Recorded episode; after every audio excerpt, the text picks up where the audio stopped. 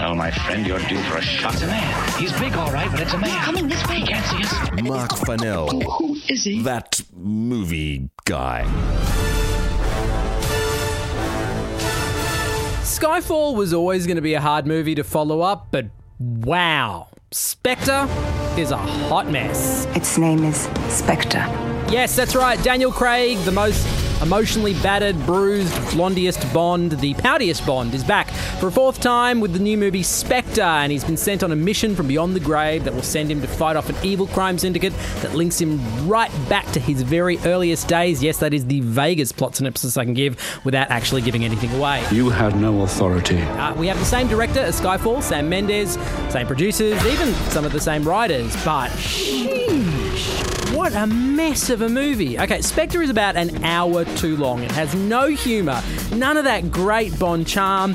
But the real problem is the plot. It, it's nonsense. There are holes everywhere. It's filled with plot twists that fall basically into three categories things that are never explained, things that are explained in a way that makes logical sense, and oh, look over here, a distraction. Why should I trust you? It's an entire narrative just powered by coincidences. And not in that charming, fun, over the top James Bond bullshit kind of way, in a this is humorless and dumb and you're desperate to make this work kind of way. Because right now, I'm your best chance of staying alive.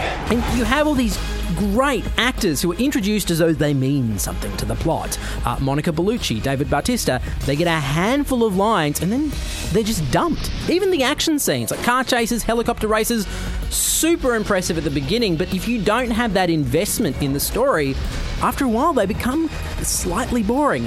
That said, it is a beautiful film. Spectre has some of the best camera work, lighting, fashion I've ever seen in a James Bond movie. These desolate flat deserts of Tangiers, moody London. The craftspeople behind Spectre should be totally proud of this film. What took you so long? Like, I'm not saying there isn't fun moments in the film, there absolutely are, but it spends so much time, like, referencing old James Bond movies, riffing on the past, that it forgets that it needs to work in the present with emotional impact and humour and a, and a clever story. All the things, basically, that Skyfall did so well. In the end, Spectre gets two and a half out of five. Pouty Daniel Craig's. Triple J!